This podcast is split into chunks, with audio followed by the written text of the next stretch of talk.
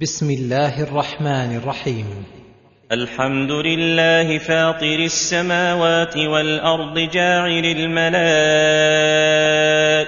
رسلا أولي أجنحة مثنى وثلاث ورباع. يزيد في الخلق ما يشاء إن الله على كل شيء قدير. يمدح الله تعالى نفسه الكريمة المقدسة على خلقه السماوات والأرض وما اشتملتا عليه من المخلوقات لأن ذلك دليل على كمال قدرته وسعة ملكه وعموم رحمته وبديع حكمته وإحاطة علمه. ولما ذكر الخلق ذكر بعده ما يتضمن الأمر وهو أنه جاعل الملائكة رسلا في تدبير أوامره القدرية ووسائط بينه وبين خلقه في تبليغ أوامره الدينية. وفي ذكره أنه جعل الملائكة رسلا ولم يستثن منهم أحدا دليل على كمال طاعتهم لربهم وانقيادهم لأمره. كما قال تعالى لا يعصون الله ما أمرهم ويفعلون ما يؤمرون ولما كانت الملائكة مدبرات بإذن الله ما جعلهم الله موكلين فيه ذكر قوتهم على ذلك وسرعة سيرهم بأن جعلهم أولي أجنحة تطير بها فتسرع تنفيذ ما أمرت به. مثنى وثلاث ورباع أي منهم من له جناحان وثلاثة وأربعة بحسب ما اقتضته حكمته. يزيد في الخلق ما يشاء إن الله على كل شيء قدير. يزيد في الخلق ما يشاء أي يزيد بعض مخلوقاته على بعض في صفة خلقها وفي القوة وفي الحسن وفي زيادة الأعضاء المعهودة وفي حسن الأصوات ولذة النغمات. إن الله على كل شيء قدير. فقدرته تعالى تأتي على ما يشاءه ولا يستعصي عليها شيء ومن ذلك زيادة مخلوقاته بعضها على بعض.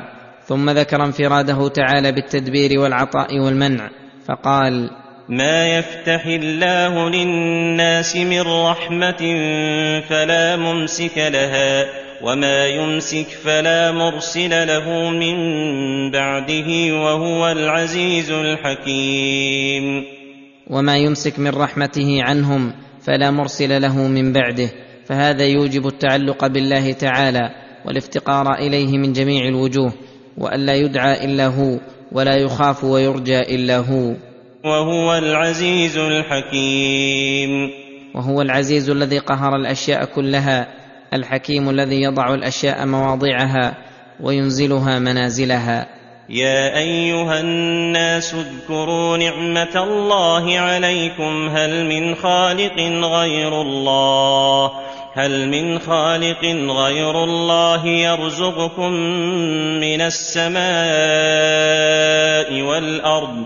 لا إله إلا هو فأنا تؤفكون.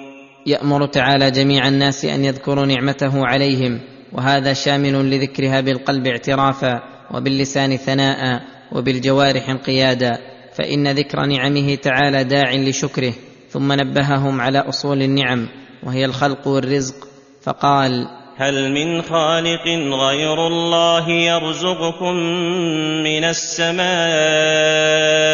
والأرض؟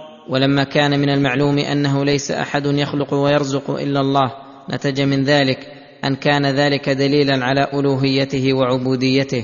ولهذا قال لا إله إلا هو فأنا تؤفكون. أي تصرفون من عبادة الخالق الرازق لعبادة المخلوق المرزوق.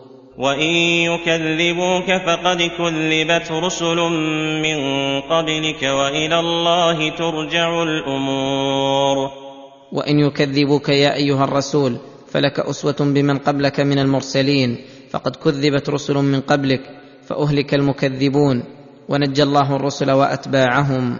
والى الله ترجع الأمور. يا أيها الناس إن وعد الله حق فلا تغرنكم الحياة الدنيا ولا يغرنكم بالله الغرور إن الشيطان لكم عدو فاتخذوه عدوا إنما يدعو حزبه ليكونوا من أصحاب السعير يقول تعالى يا ايها الناس ان وعد الله بالبعث والجزاء على الاعمال حق أي لا شك فيه ولا مريه ولا تردد. قد دلت على ذلك الأدلة السمعية والبراهين العقلية وإذا كان وعده حقا فتهيأوا له وبادروا أوقاتكم الشريفة بالأعمال الصالحة ولا يقطعكم عن ذلك قاطع فلا تغرنكم الحياة الدنيا بلذاتها وشهواتها ومطالبها النفسية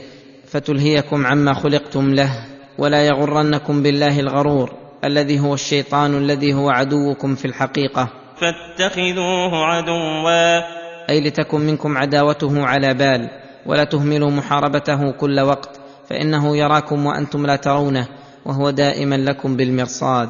إنما يدعو حزبه ليكونوا من أصحاب السعير. هذا غايته ومقصوده في من تبعه أن يهان غاية الإهانة بالعذاب الشديد ثم ذكر أن الناس انقسموا بحسب طاعة الشيطان وعدمها إلى قسمين وذكر جزاء كل منهما. فقال الذين كفروا لهم عذاب شديد. الذين كفروا أي جحدوا ما جاءت به الرسل ودلت عليه الكتب لهم عذاب شديد في نار جهنم شديد في ذاته ووصفه وأنهم خالدون فيها أبدا. والذين آمنوا وعملوا الصالحات لهم مغفرة وأجر كبير. والذين آمنوا بقلوبهم بما دعا الله إلى الإيمان به وعملوا بمقتضى ذلك الإيمان بجوارحهم الأعمال الصالحات لهم مغفرة لذنوبهم يزول بها عنهم الشر والمكروه وأجر كبير يحصل به المطلوب. أفمن زين له سوء عمله فرآه حسنا فإن الله يضل من يشاء ويهدي من يشاء. فلا تذهب نفسك عليهم حسرات. إن الله عليم بما يصنعون. يقول تعالى أفمن زين له عمله السيء القبيح؟ زينه له الشيطان وحسنه في عينه فرآه حسنا. أي كمن هداه الله إلى الصراط المستقيم والدين القويم. فهل يستوي هذا وهذا؟ فالأول عمل السيء ورأى الحق باطلا والباطل حقا. والثاني عمل الحسن ورأى الحق حقا والباطل باطلا. ولكن الهداية والإضلال بيد الله تعالى. فإن الله يضل من يشاء ويهدي من يشاء فلا تذهب نفسك عليهم حسرات فلا تذهب نفسك عليهم حسرات أي على الضالين الذين زين لهم سوء أعمالهم وصدهم الشيطان عن الحق. حسرات فليس عليك إلا البلاغ وليس عليك من هداهم شيء. والله هو الذي يجازيهم بأعمالهم. إن الله عليم بما يصنعون. والله الذي أرسل الرياح فتثير سحابا فسقناه إلى بلد ميت فأحيينا به الأرض بعد موتها. كذلك النشور. يخبر تعالى عن كمال اقتداره وسعه جوده. وأنه أرسل الرياح فتثير سحابا فسقناه إلى بلد ميت فأنزله الله عليها. فأحيينا به الأرض بعد موتها. فحيت البلاد والعباد وارتزقت الحيوانات ورتعت في تلك الخيرات. كذلك النشور. كذلك الذي أحيا الأرض بعد موتها ينشر الله الأموات من قبورهم بعدما مزقهم البلا فيسوق إليهم مطرا. كما ساقه إلى الأرض الميتة فينزله عليهم فتحيا الأجساد والأرواح من القبور ويأتون للقيام بين يدي الله ليحكم بينهم ويفصل بحكمه العدل. من كان يريد العزة فلله العزة جميعا.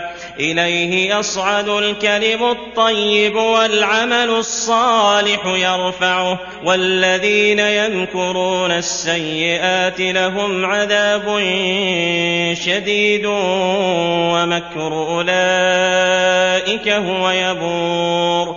أياما يريد العزة اطلبها ممن هي بيده. فإن العزة بيد الله ولا تنال إلا بطاعته وقد ذكرها بقوله إليه يصعد الكلم الطيب والعمل الصالح يرفعه. إليه يصعد الكلم الطيب من قراءة وتسبيح وتحميد وتهليل وكل كلام حسن طيب فيرفع إلى الله ويعرض عليه ويثني الله على صاحبه بين الملأ الأعلى.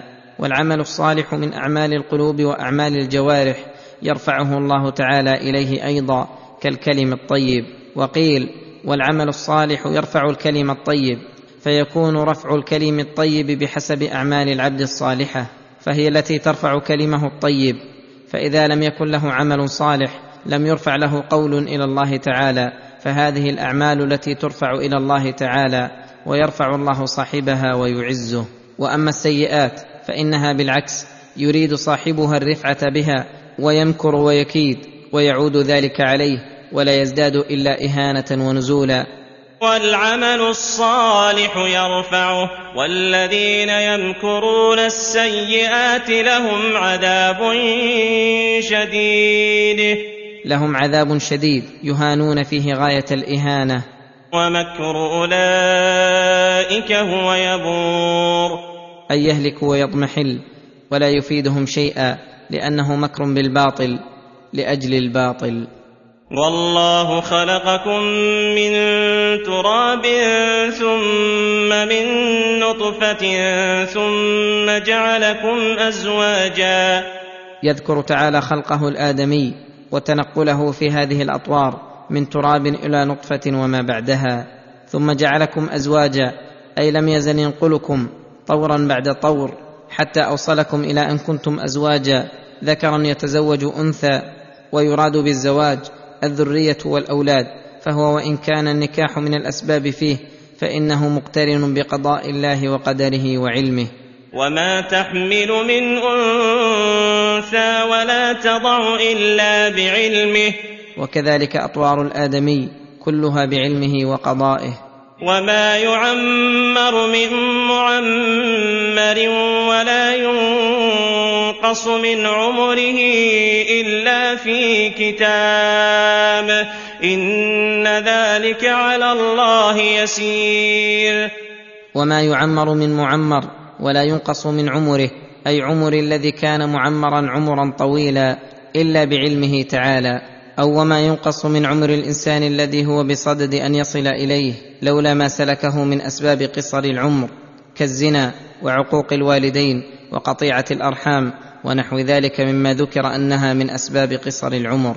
والمعنى أن طول العمر وقصره بسبب وبغير سبب كله بعلم الله تعالى وقد أثبت ذلك في كتاب حوى ما يجري على العبد في جميع أوقاته وأيام حياته. إن ذلك على الله يسير. أي إحاطة علمه بتلك المعلومات الكثيرة وإحاطة كتابه فيها فهذه ثلاثة أدلة من أدلة البعث والنشور كلها عقلية نبه الله عليها في هذه الآيات. إحياء الأرض بعد موتها وأن الذي أحياها سيحيي الموتى وتنقل الآدمي في تلك الأطوار. فالذي أوجده ونقله طبقا بعد طبق وحالا بعد حال. حتى بلغ ما قدر له فهو على إعادته وإنشائه النشأة الأخرى أقدر وهو أهون عليه وإحاطة علمه بجميع أجزاء العالم العلوي والسفلي دقيقها وجليلها الذي في القلوب والأجنة التي في البطون وزيادة الأعمال ونقصها وإثبات ذلك كله في كتاب. فالذي كان هذا يسيرا عليه فإعادته للأموات أيسر وأيسر فتبارك من كثر خيره ونبه عباده على ما فيه صلاحهم في معاشهم ومعادهم. وما يستوي البحران هذا عذب فرات سائغ شرابه وهذا ملح أجاج. ومن كل تأكلون لحما طريا وتستخرجون حلية تلبسونها. وترى الفلك فيه مواخر لتبتغوا من فضله ولعلكم تشكرون. هذا إخبار عن قدرته وحكمته ورحمته. أنه جعل البحرين لمصالح العالم الأرضي كلهم وأنه لم يسوي بينهما لأن المصلحة تقتضي أن تكون الأنهار عذبة فراتا سائغا شرابها لينتفع بها الشاربون والغارسون والزارعون وأن يكون البحر ملحا أجاجا لئلا يفسد الهواء المحيط بالأرض بروائح ما يموت في البحر من الحيوانات ولأنه ساكن لا يجري فملوحته تمنعه من التغير. ولتكون حيواناته أحسن وألذ. ولهذا قال ومن كل تأكلون لحما طريا وتستخرجون حلية تلبسونها. ومن كل من البحر الملح والعذب تأكلون لحما طريا وهو السمك المتيسر صيده في البحر وتستخرجون حلية تلبسونها من لؤلؤ ومرجان وغيرهما. مما يوجد في البحر فهذه مصالح عظيمة للعباد. ومن المصالح أيضا والمنافع في البحر أن سخره الله تعالى يحمل الفلك من السفن والمراكب فتراها تمخر البحر وتشقه فتسلك من إقليم إلى إقليم آخر ومن محل إلى محل فتحمل السائرين وأثقالهم وتجاراتهم فيحصل بذلك من فضل الله وإحسانه شيء كثير. ولهذا قال لتبتغوا من فضله ولعلكم تشكرون. يولج الليل في النهار ويولج النهار في الليل. وسخر الشمس والقمر كل يجري لأجل مسمى. ذلكم الله ربكم له الملك والذين تدعون من دونه ما يملكون من قطمير ومن ذلك أيضا إيلاجه تعالى الليل بالنهار والنهار بالليل يدخل هذا على هذا وهذا على هذا. كلما أتى أحدهما ذهب الآخر ويزيد أحدهما وينقص الآخر ويتساويان. فيقوم بذلك ما يقوم من مصالح العباد في أبدانهم وحيواناتهم وأشجارهم وزروعهم. وكذلك ما جعل الله في تسخير الشمس والقمر الضياء والنور والحركة والسكون وانتشار العباد في طلب فضله وما فيهما من تنضيج الثمار وتجفيف ما يجفف وغير ذلك مما هو من الضروريات التي لو فقدت للحق الناس الضرر. وقوله كل يجري لأجل مسمى. أي كل من الشمس والقمر يسيران في فلكهما ما شاء الله أن يسيرا. فإذا جاء الأجل وقرب انقضاء الدنيا انقطع سيرهما وتعطل سلطانهما وخسف القمر وكورت الشمس وانتثرت النجوم. فلما بين تعالى ما بين من هذه المخلوقات العظيمة وما فيها من العبر الدالة على كماله وإحسانه قال ذلكم الله ربكم له الملك أي الذي انفرد بخلق هذه المذكورات وتسخيرها هو الرب المألوه المعبود الذي له الملك كله. والذين تدعون من دونه ما يملكون من قطمير والذين تدعون من دونه من الأوثان والأصنام.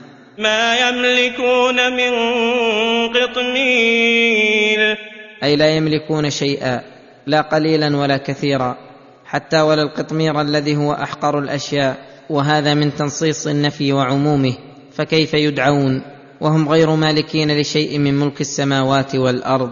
ومع هذا إن تدعوهم لا يسمعوا دعاءكم. إن تدعوهم لا يسمعوكم لأنهم ما بين جماد وأموات. وملائكة مشغولين بطاعة ربهم. ولو سمعوا ما استجابوا لكم ويوم القيامة يكفرون بشرككم. ولو سمعوا على وجه الفرض والتقدير ما استجابوا لكم لأنهم لا يملكون شيئا ولا يرضى أكثرهم بعبادة من عبده. ولهذا قال ويوم القيامة يكفرون بشرككم ولا ينبئك مثل خبير. أي يتبرؤون منكم ويقولون سبحانك أنت ولينا من دونهم. ولا ينبئك مثل خبير. أي لا أحد ينبئك أصدق من الله العليم الخبير.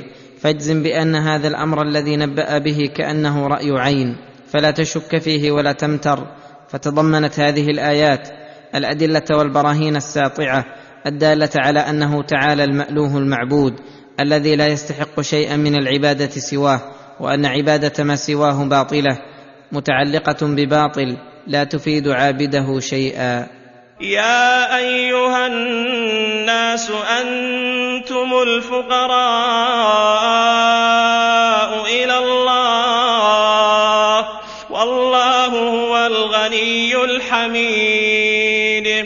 يخاطب تعالى جميع الناس ويخبرهم بحالهم ووصفهم وأنهم فقراء إلى الله من جميع الوجوه فقراء في إيجادهم فلولا إيجاده إياهم لم يوجدوا فقراء في إعدادهم بالقوى والأعضاء والجوارح التي لولا إعداده إياهم بها لما استعدوا لأي عمل كان فقراء في إمدادهم بالأقوات والأرزاق والنعم الظاهرة والباطنة فلولا فضله وإحسانه وتيسيره الأمور لما حصل لهم من الرزق والنعم شيء. فقراء في صرف النقم عنهم ودفع المكاره وإزالة الكروب والشدائد فلولا دفعه عنهم وتفريجه لكرباتهم وإزالته لعسرهم لاستمرت عليهم المكاره والشدائد. فقراء إليه في تربيتهم بأنواع التربية وأجناس التدبير. فقراء إليه في تألههم له وحبهم له وتعبدهم وإخلاص العبادة له تعالى. فلو لم يوفقوا لذلك لهلكوا وفسدت أرواحهم وقلوبهم وأحوالهم. فقراء إليه في تعليمهم ما لا يعلمون وعملهم بما يصلحهم فلولا تعليمه لم يتعلموا ولولا توفيقه لم يصلحوا. فهم فقراء بالذات إليه بكل معنى وبكل اعتبار سواء شعروا ببعض أنواع الفقر أم لم يشعروا. ولكن الموفق منهم الذي لا يزال يشاهد فقره في كل حال من أمور دينه ودنياه ويتضرع له ويسأله الا يكله إلى نفسه طرفة عين وأن يعينه على جميع أموره ويستصحب هذا المعنى في كل وقت فهذا أحرى بالإعانة التامة من ربه وإلهه الذي هو أرحم به من الوالدة بولدها. والله هو الغني الحميد. أي الذي له الغنى التام من جميع الوجوه فلا يحتاج إلى ما يحتاج إليه خلقه ولا يفتقر إلى شيء مما يفتقر إليه الخلق وذلك لكمال صفاته وكونها كلها صفات كمال ونعوت جلال. ومن غناه تعالى أن أغنى الخلق في الدنيا والآخرة الحميد في ذاته وأسمائه لأنها حسنى وأوصافه لكونها عليا وأفعاله لأنها فضل وإحسان وعدل وحكمة ورحمة. وفي أوامره ونواهيه فهو الحميد على ما فيه وعلى ما منه وهو الحميد في غناه الغني في حمده. إن يشأ يذهبكم ويأت بخلق جديد وما ذلك على الله بعزيز. يحتمل أن المراد إن يشأ يذهبكم أيها الناس وياتي بغيركم من الناس أطوع لله منكم ويكون في هذا تهديد لهم بالهلاك والإبادة. وأن مشيئته غير قاصرة عن ذلك ويحتمل أن المراد بذلك إثبات البعث والنشور وأن مشيئة الله تعالى نافذة في كل شيء وفي إعادتكم بعد موتكم خلقا جديدا ولكن لذلك الوقت أجل قدره الله لا يتقدم عنه ولا يتأخر. وما ذلك على الله بعزيز. أي بممتنع ولا معجز له ويدل على المعنى الأخير ما ذكره بعده في قوله ولا تزر وازرة وزر أخرى. أي في يوم القيامة كل أحد يجازى بعمله ولا يحمل أحد ذنب أحد. وإن تدع مثقلة إلى حملها لا يحمل منه شيء ولو كان ذا قربى. وإن تدع مثقلة أي نفس مثقلة بالخطايا والذنوب تستغيث بمن يحمل عنها بعض أوزارها لا يحمل منه شيء ولو كان ذا قربى فإنه لا يحمل عن قريب فليست حال الآخرة بمنزلة حال الدنيا. يساعد الحميم حميمة والصديق صديقة بل يوم القيامة يتمنى العبد أن يكون له حق على أحد ولو على والديه وأقاربه. إنما تنذر الذين يخشون ربهم بالغيب وأقاموا الصلاة. أي هؤلاء الذين يقبلون النذارة وينتفعون بها أهل الخشية لله بالغيب أي الذين يخشونه في حال السر والعلانية والمشهد والمغيب وأهل إقامة الصلاة بحدودها وشروطها وأركانها وواجباتها وخشوعها لأن الخشية لله تستدعي من العبد العمل بما يخشى من تضييعه العقاب والهرب مما يخشى من ارتكابه العذاب والصلاة تدعو إلى الخير وتنهى عن الفحشاء والمنكر.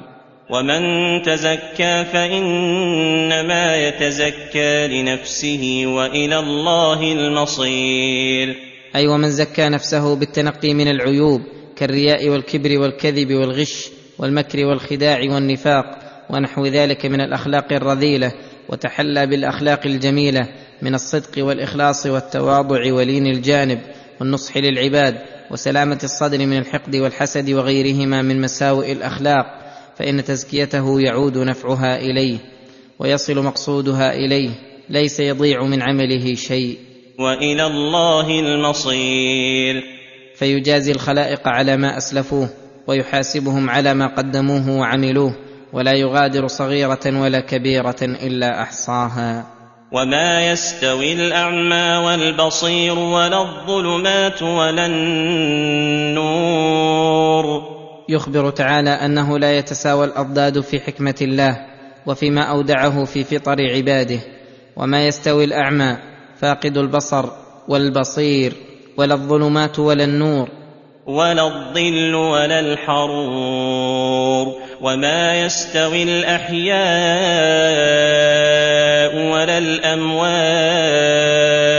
فكما أنه من المتقرر عندكم الذي لا يقبل الشك أن هذه المذكورات لا تتساوى فكذلك فلتعلموا أن عدم تساوي المتضادات المعنوية أولى وأولى فلا يستوي المؤمن والكافر ولا المهتدي والضال. ولا العالم والجاهل ولا أصحاب الجنة وأصحاب النار ولا أحياء القلوب وأمواتها فبين هذه الأشياء من التفاوت والفرق ما لا يعلمه إلا الله تعالى. فإذا علمت المراتب وميزت الأشياء وبان الذي ينبغي أن يتنافس في تحصيله من ضده فليختر الحازم لنفسه ما هو أولى به وأحقها بالإيثار. ان الله يسمع من يشاء وما انت بمسمع من في القبور ان الله يسمع من يشاء. سمع فهم وقبول لأن الله تعالى هو الهادي الموفق. وما انت بمسمع من في القبور. أي أموات القلوب أو كما أن دعاءك لا يفيد سكان القبور شيئا. كذلك لا يفيد المعرض المعاند شيئا ولكن وظيفتك النذارة وإبلاغ ما أرسلت به قبل منك أم لا. ولهذا قال إن أنت إلا نذير إنا أرسلناك بالحق بشيرا ونذيرا وإن من أمة إلا خلا فيها نذير.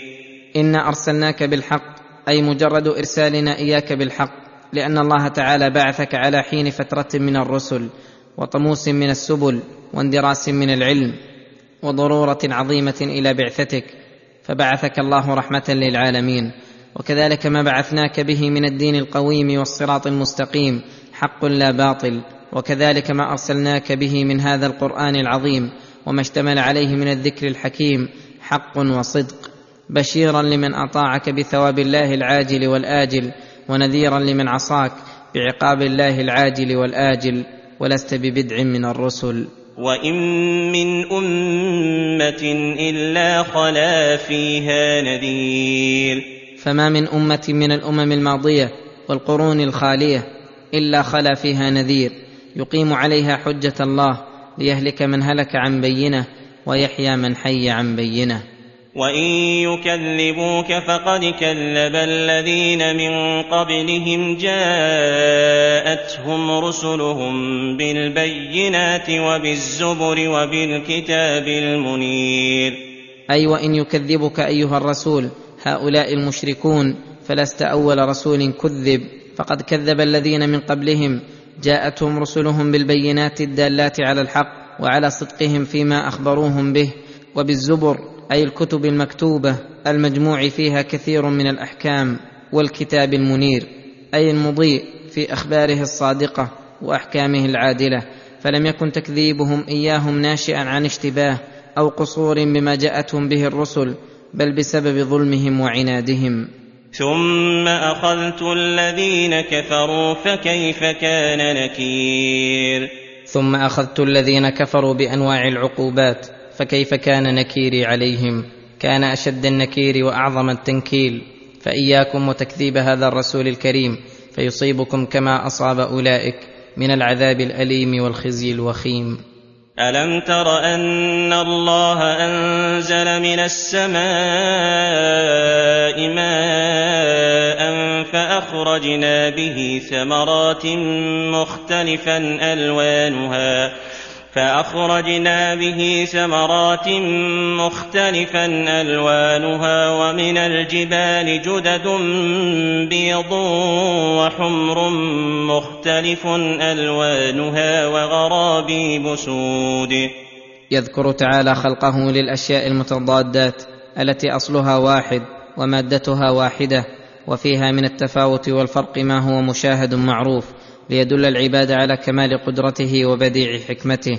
فمن ذلك أن الله تعالى أنزل من السماء ماء فأخرج به من الثمرات المختلفات والنباتات المتنوعات ما هو مشاهد للناظرين والماء واحد والأرض واحدة. ومن ذلك الجبال التي جعلها الله أوتادا للأرض تجدها جبالا مشتبكة بل جبلا واحدا وفيها ألوان متعددة فيها جدد بيض أي طرائق بيض وفيها طرائق صفر وحمر وفيها غرابيب سود أي شديدة السواد جدا. ومن الناس والدواب والأنعام مختلف ألوانه كذلك إنما يخشى الله من عباده العلماء إن الله عزيز غفور. ومن ذلك الناس والدواب والأنعام فيها من اختلاف الألوان والأوصاف والأصوات والهيئات ما هو مرئي بالأبصار مشهود للنظار والكل من أصل واحد ومادة واحدة. فتفاوتها دليل عقلي على مشيئة الله تعالى التي خصصت ما خصصت منها بلونه ووصفه وقدرة الله تعالى حيث أوجدها كذلك وحكمته ورحمته حيث كان ذلك الاختلاف وذلك التفاوت. فيه من المصالح والمنافع ومعرفة الطرق ومعرفة الناس بعضهم بعضا ما هو معلوم.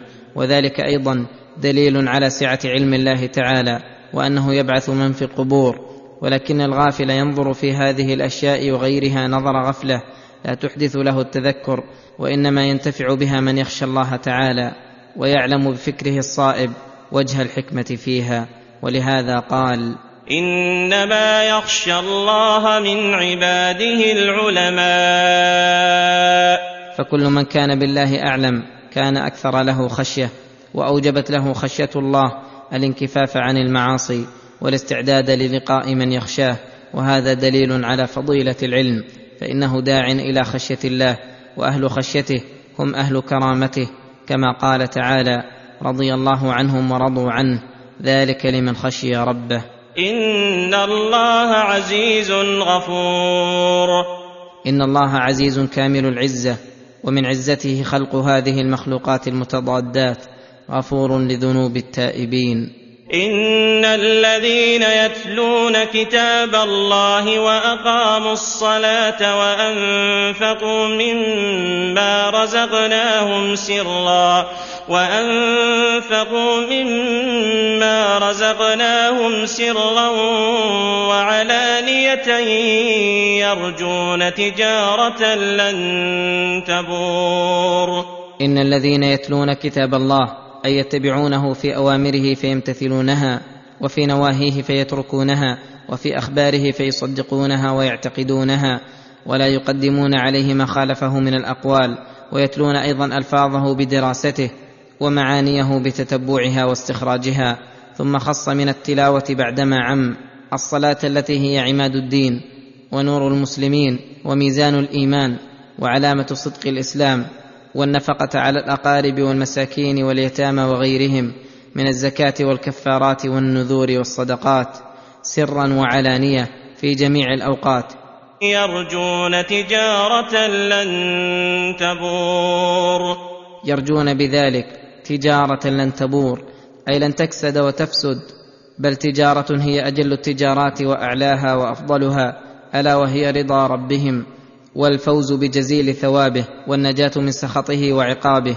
وهذا فيه أنهم يخلصون بأعمالهم وأنهم لا يرجون بها من المقاصد السيئة والنيات الفاسدة شيئا.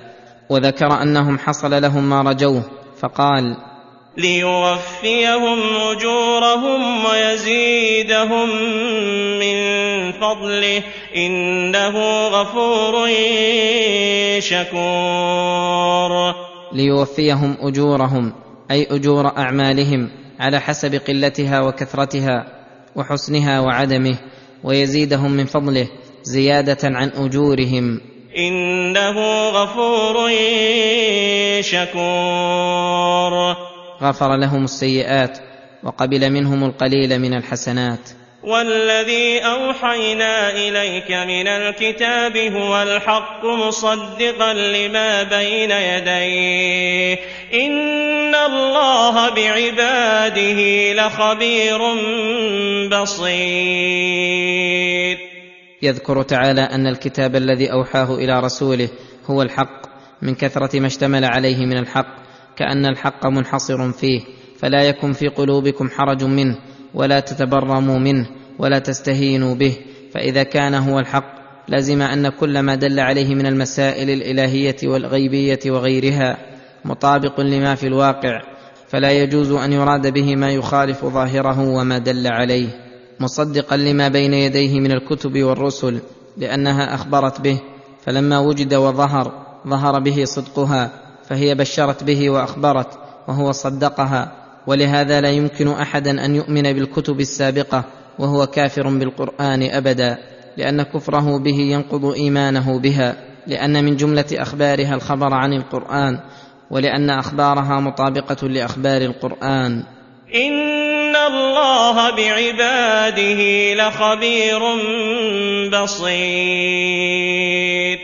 فيعطي كل أمة وكل شخص ما هو اللائق بحاله ومن ذلك أن الشرائع السابقة لا تليق إلا بوقتها وزمانها ولهذا ما زال الله يرسل الرسل رسولا بعد رسول حتى ختمهم بمحمد صلى الله عليه وسلم فجاء بهذا الشرع الذي يصلح لمصالح الخلق إلى يوم القيامة ويتكفل بما هو الخير في كل وقت.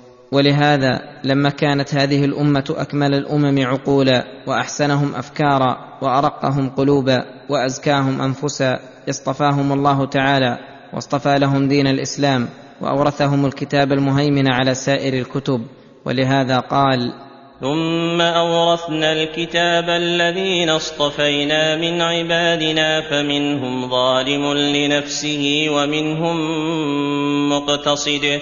ثم أورثنا الكتاب الذين اصطفينا من عبادنا وهم هذه الأمة فمنهم ظالم لنفسه بالمعاصي التي هي دون الكفر ومنهم مقتصد. مقتصر على ما يجب عليه تارك للمحرم. ومنهم سابق بالخيرات بإذن الله ذلك هو الفضل الكبير. ومنهم سابق بالخيرات أي سارع فيها واجتهد فسبق غيره وهو المؤدي للفرائض المكثر من النوافل التارك للمحرم والمكروه. فكلهم اصطفاه الله تعالى لوراثة هذا الكتاب وإن تفاوتت مراتبهم وتميزت أحوالهم فلكل منهم قسط من وراثته حتى الظالم لنفسه فان ما معه من أصل الإيمان وعلوم الإيمان وأعمال الإيمان من وراثة الكتاب لأن المراد بوراثة الكتاب وراثة علمه وعمله ودراسة ألفاظه واستخراج معانيه. وقوله بإذن الله راجع إلى السابق بالخيرات لئلا يغتر بعمله. بل ما سبق إلى الخيرات إلا بتوفيق الله تعالى ومعونته فينبغي له أن يشتغل بشكر الله تعالى على ما أنعم به عليه. ذلك هو الفضل الكبير. أي وراثة الكتاب الجليل لمن اصطفى تعالى من عباده هو الفضل الكبير الذي جميع النعم بالنسبة إليه كالعدم فأجل النعم على الإطلاق وأكبر الفضل وراثة هذا الكتاب. ثم ذكر جزاء الذين أورثهم كتابه فقال جنات عدن يدخلونها يحلون فيها من أساور يحلون فيها من أساور من ذهب ولؤلؤا ولباسهم فيها حرير. جنات عدن يدخلونها أي جنات مشتملات على الأشجار والظل والظليل والحدائق الحسنة والأنهار المتدفقة والقصور العالية والمنازل المزخرفة في أبد لا يزول وعيش لا ينفد والعدن الإقامة فجنات عدن أي جنات إقامة أضافها للإقامة لأن الإقامة والخلود وصفها ووصف أهلها يحلون فيها من أساور من ذهب ولؤلؤا ولباسهم فيها حرير. يحلون فيها من أساور من ذهب وهو الحلي الذي يجعل في اليدين على ما يحبون ويرون أنه أحسن من غيره الرجال والنساء في الحلية في الجنة سواء ويحلون فيها لؤلؤا ينظم في ثيابهم وأجسادهم ولباسهم فيها حرير من سندس ومن استبرق أخضر ولما تم نعيمهم وكملت لذتهم. وقالوا الحمد لله الذي أذهب عنا الحزن إن ربنا لغفور شكور. وقالوا الحمد لله الذي أذهب عنا الحزن وهذا يشمل كل حزن فلا حزن يعرض لهم بسبب نقص في جمالهم ولا في طعامهم وشرابهم ولا في لذاتهم ولا في أجسادهم ولا في دوام لبثهم فهم في نعيم ما يرون عليه مزيدا وهو في تزايد أبد الآباد. إن ربنا لغفور شكور. إن ربنا لغفور حيث غفر لنا الزلات شكور حيث قبل منا الحسنات وضاعفها وأعطانا من فضله ما لم تبلغه أعمالنا ولا أمانينا فبمغفرته نجوا من كل مكروه ومرهوب وبشكره وفضله حصل لهم كل مرغوب محبوب. الذي أحلنا دار المقامة من فضله لا يمسنا فيها نصب ولا يمسنا فيها لغوب.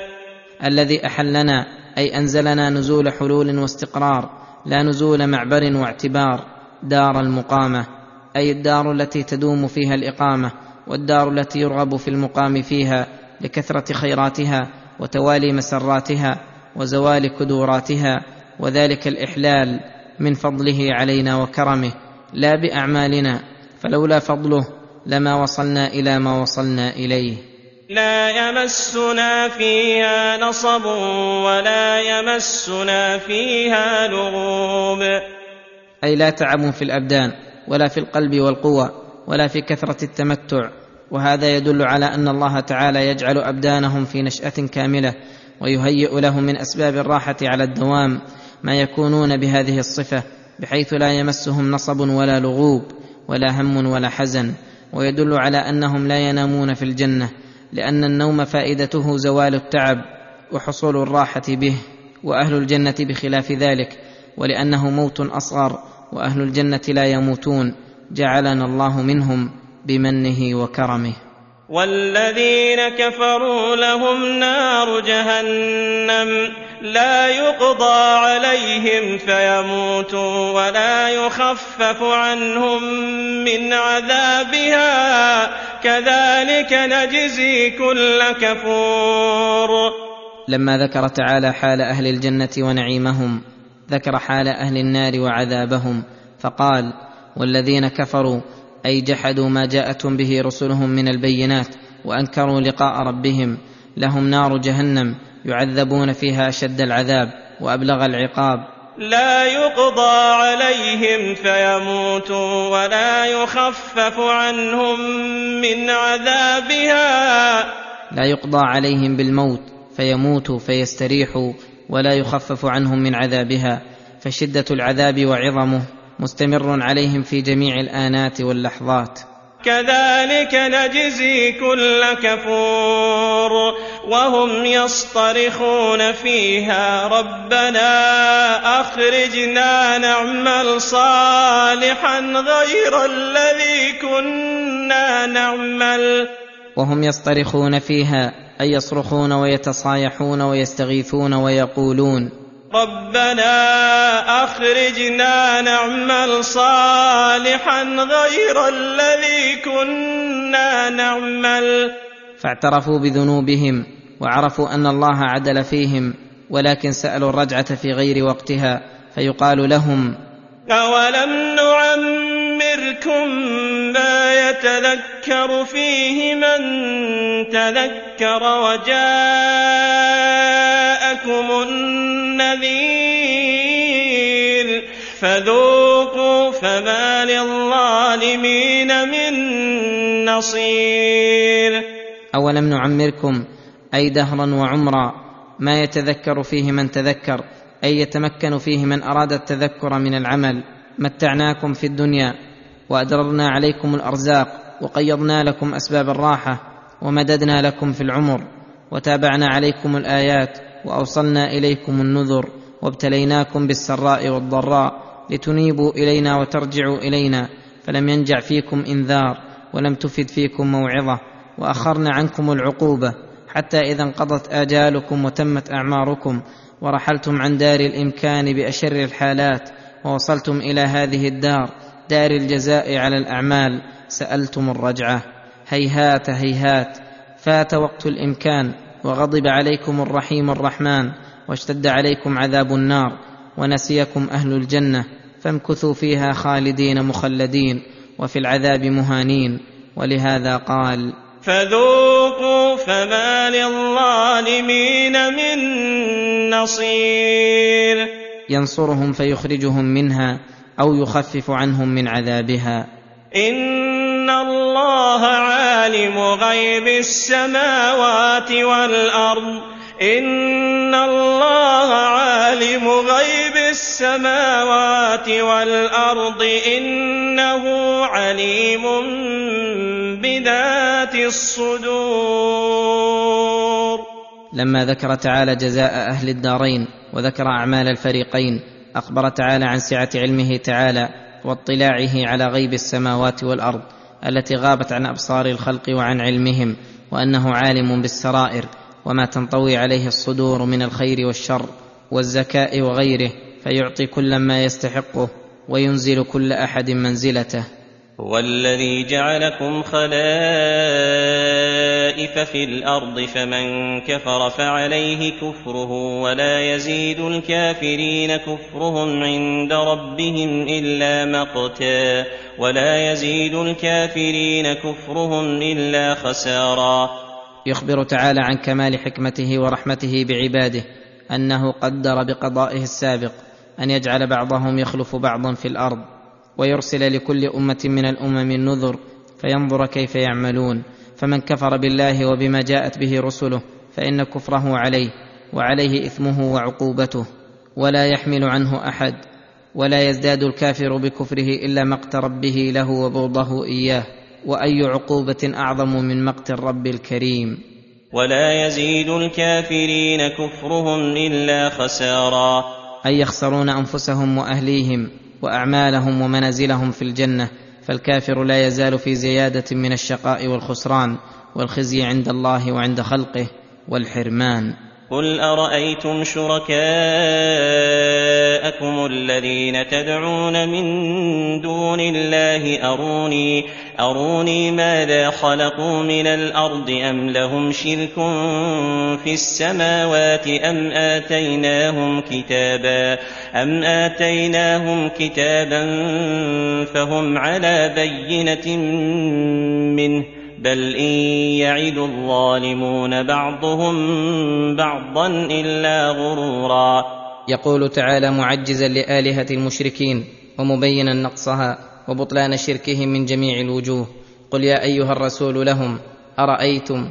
أي أخبروني عن شركائكم الذين تدعون من دون الله. هل هم مستحقون للدعاء والعبادة؟ فأروني ماذا خلقوا من الأرض؟ هل خلقوا بحرا أم خلقوا جبالا؟ أو خلقوا حيوانا أو خلقوا جمادا. سيقرون أن الخالق لجميع الأشياء هو الله تعالى. أم لشركائكم شركة في السماوات في خلقهما وتدبيرها؟ سيقولون ليس لهم شركة. فإذا لم يخلقوا شيئا ولم يشاركوا الخالق في خلقه فلم عبدتموهم ودعوتموهم مع إقراركم بعجزهم؟ فانتفى الدليل العقلي على صحة عبادتهم ودل على بطلانها. ثم ذكر الدليل السمعي وأنه أيضا منتف فلهذا قال أم آتيناهم كتابا فهم على بينة منه. ام اتيناهم كتابا يتكلم بما كانوا به يشركون يامرهم بالشرك وعباده الاوثان فهم في شركهم على بينه من ذلك الكتاب الذي نزل عليهم في صحه الشرك.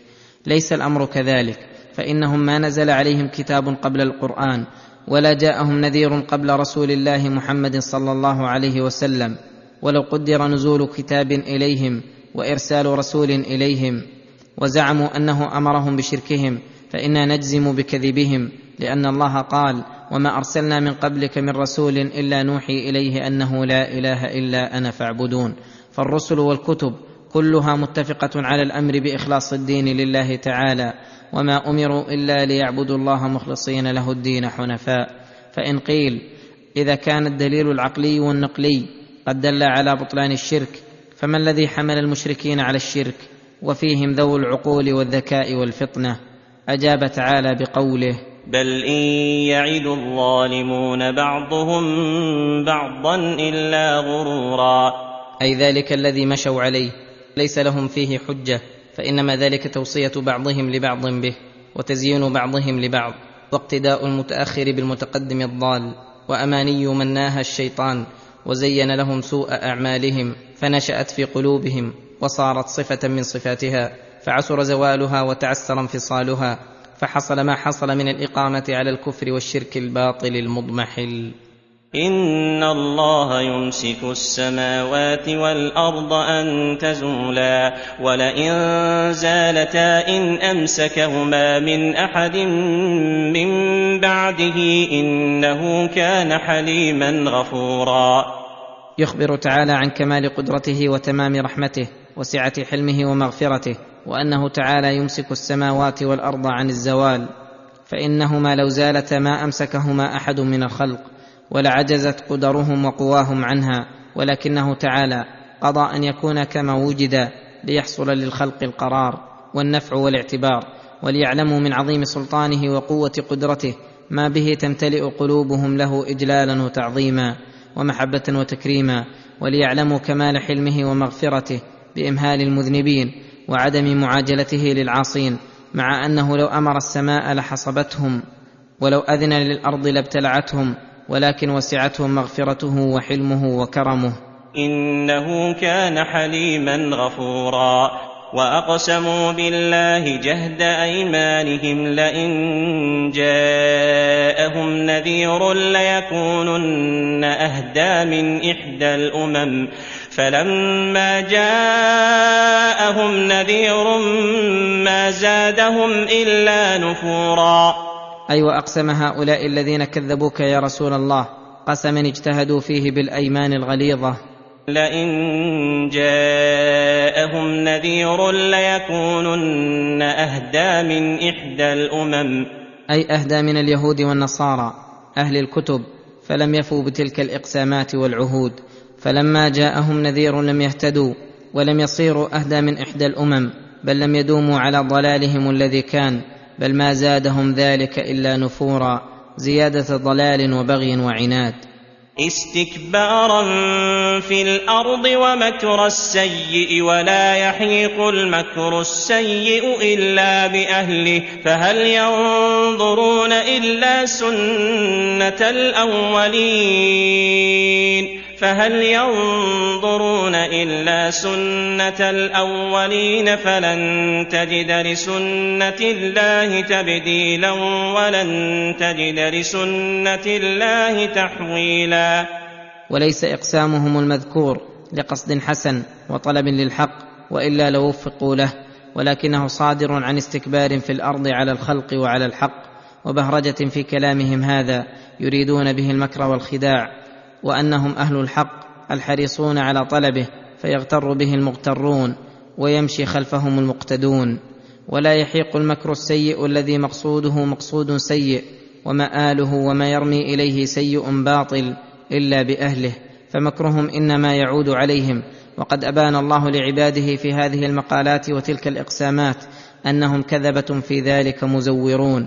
فاستبان خزيهم وظهرت فضيحتهم. وتبين قصدهم السيء فعاد مكرهم في نحورهم ورد الله كيدهم في صدورهم فلم يبق لهم إلا انتظار ما يحل بهم من العذاب الذي هو سنة الله في الأولين التي لا تبدل ولا تغير أن كل من سار في الظلم والعناد والاستكبار على العباد أن يحل به نقمته وتسلب عنه نعمته فليترقب هؤلاء ما فعل بأولئك.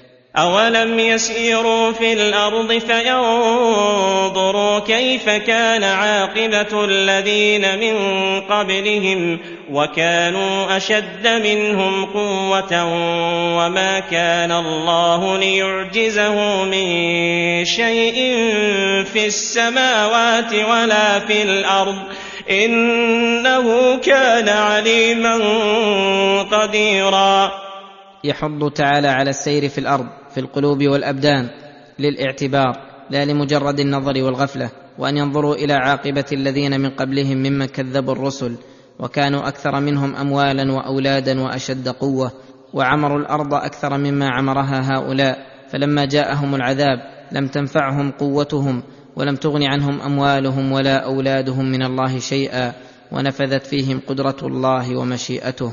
وكانوا أشد منهم قوة وما كان الله ليعجزه من شيء في السماوات ولا في الأرض. لكمال علمه وقدرته. إنه كان عليما قديرا. ثم ذكر تعالى كمال حلمه وشدة إمهاله وإنظاره أرباب الجرائم والذنوب. فقال ولو يؤاخذ الله الناس بما كسبوا ما ترك على ظهرها من دابه ولكن يؤخرهم إلى أجل مسمى فإذا جاء أجلهم فإن الله كان بعباده بصيرا. ولو يؤاخذ الله الناس بما كسبوا من الذنوب ما ترك على ظهرها من دابة أي لاستوعبت العقوبة حتى الحيوانات غير المكلفة ولكن يمهلهم تعالى ولا يهملهم ويؤخرهم إلى أجل مسمى. فإذا جاء أجلهم فإن الله كان بعباده بصيرا. فيجازيهم بحسب ما علمه منهم من خير وشر.